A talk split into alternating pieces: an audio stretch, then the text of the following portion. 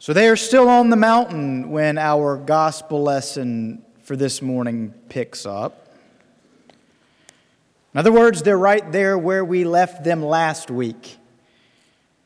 Jesus having just delivered the Beatitudes to his disciples, these 10 new commandments for living. So, having now done that, Jesus, here in today's passage, makes a very logical and important clarification. After issuing these two, excuse me, these 10 new commandments of sorts, he says, Think not that I have come to abolish the law or the prophets. Instead, think of these as helping you fulfill and embody the commandments. For truly I tell you, he says, until heaven and earth pass away, not one letter will pass from the law until all is accomplished until heaven and earth pass away, he says. Let's talk for just a moment about idioms and expressions, about common rhetorical devices like hyperboles. Which is to say, let's talk about how often we use such things and about how these things function in our daily discourse. I'll believe that when pigs fly, we say. Or this iPhone is as old as Adam. These are pretty lame examples, I know, but they were the best I could come up with. The point here being, we all know when we've just heard a hyperbole. We don't really think pigs will fly. And we all know that Steve Jobs was not contemporaneous with the first human beings. No, instead, we immediately recognize that these are exaggerations designed to make a point. And the reason I bring this up this morning is to draw our attention to something that we might unintentionally read right past in this passage from Matthew chapter 5. Which is that when Jesus says, Until heaven and earth pass away, Jesus is not speaking hyperbolically. This is not for Jesus a mere expression. Jesus here is not saying this will be binding for a really long time, like forever and ever and ever. No, instead, Jesus literally means until heaven and earth pass away. We need not be mistaken here. Jesus of Nazareth is speaking in this moment of a reality that he truly believes will come to pass until heaven and earth pass away, he says. Now, Jesus didn't just come up with this language on his own. Instead, Jesus is reminding all of those disciples, and with them, by extension, is reminding us about that vision first uttered so long before by the prophet Isaiah. For I am about to create a new heaven and a new earth, Isaiah had said then, channeling the voice of God. A new earth in which the sound of weeping shall be heard in it no more, nor the cry of distress. And from there, Isaiah goes on to paint a poetic vision of a world at peace, of a reality in which shalom is restored, of a new age in which things on earth are finally the way things are supposed to be. Thus, by the time of Jesus, the Jewish community had been hoping for and trusting in this coming new age this coming new earth, this coming new reality for some 800 years. So now, as Jesus delivers the Beatitudes on this mountain, casting a vision for how things will be then and thus for how they should be now, Jesus concludes this proclamation by saying, Until heaven and earth pass away. Until heaven and earth pass away. The point here being, it was not a hyperbolic expression for Jesus or for those who were listening to him when he spoke of heaven and earth passing away. They really believed that come the fullness of time, heaven and earth would give way to a grand renewal of sorts, with both heaven and earth being made altogether new. They really believed it. Well, that was 2,000 years ago.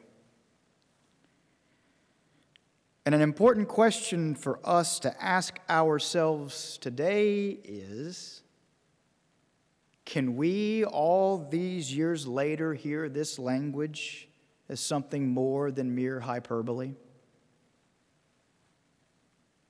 I want you to really think on that question for a moment. It's not rhetorical.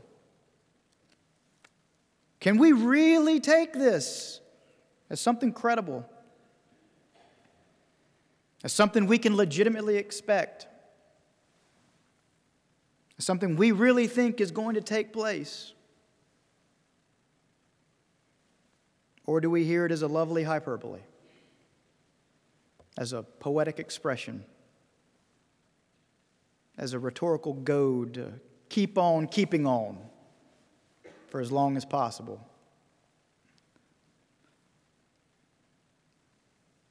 Well, the New Testament scholar N.T. Wright, who for his part believes this is much more than a hyperbole or a poetic expression, N.T. Wright has done more than any contemporary theologian to remind us that what we do here now as human beings has direct bearing on how things will be then, come the consummation of the new heaven and the new earth, in which I very much believe.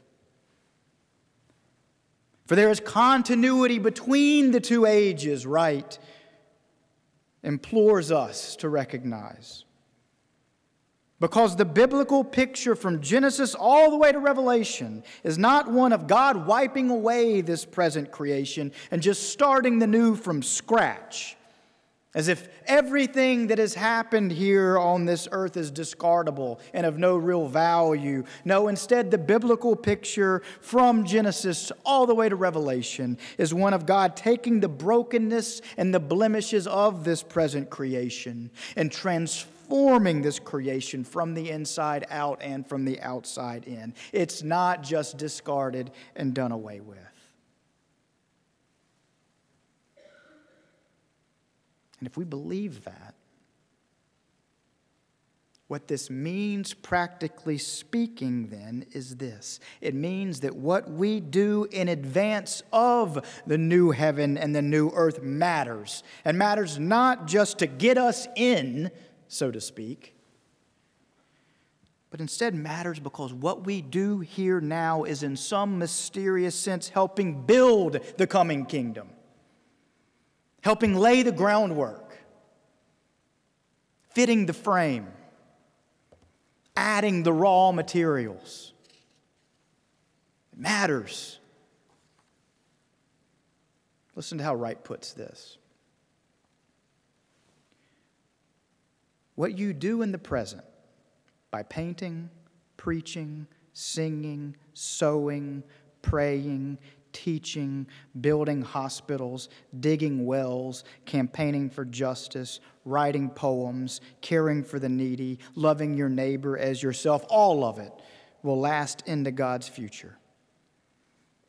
These activities are not simply ways of making the present life a little less beastly, a little more bearable until the day when we leave it behind altogether.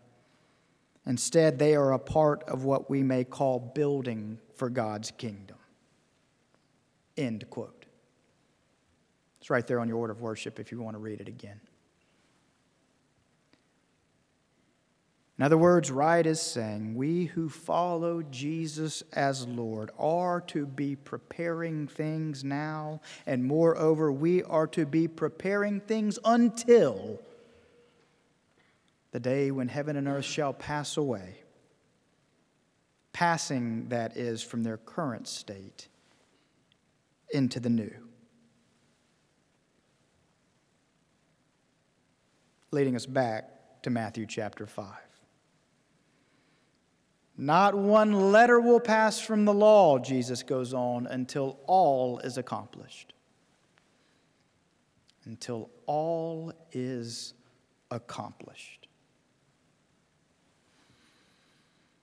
Oh, dear family, there is so much inspiration packed into that little phrase. There is so much hope to be derived for the here and now embedded in these four little words. For what Jesus is reminding us of here is that as human beings, we are the ones whom God has called and tasked to help accomplish the glorious future which is to come. It goes all the way back there to Genesis chapter 1. You shall be my caretakers. Now, we can't do this on our own, make no mistake. We can't assume for ourselves the power of divine creation. We can't usher in the kingdom of God on purely human strength. But nonetheless, we, as God's image bearers on earth, are not only tasked to be, but we are expected to be God's co creators of the kingdom which is to come. It is our human vocation. Which means that for those of us who believe that this is more than mere hyperbole, it means that we, until heaven and earth shall pass away, we must create. We must paint and sing. We must serve and comfort. We must feed and clothe. We must plant and water. We must advocate and equip. We must do all of things and so many more.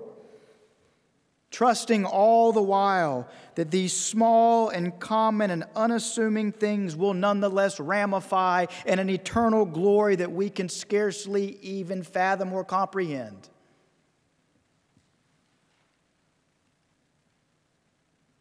They shall not labor in vain. God says through Isaiah in that ancient vision, talking about human beings, us. And so, dear family, until heaven and earth shall pass away, none of our labors here in this broken world, when done in the name of Christ and when done toward the cause of righteousness, will ever be in vain.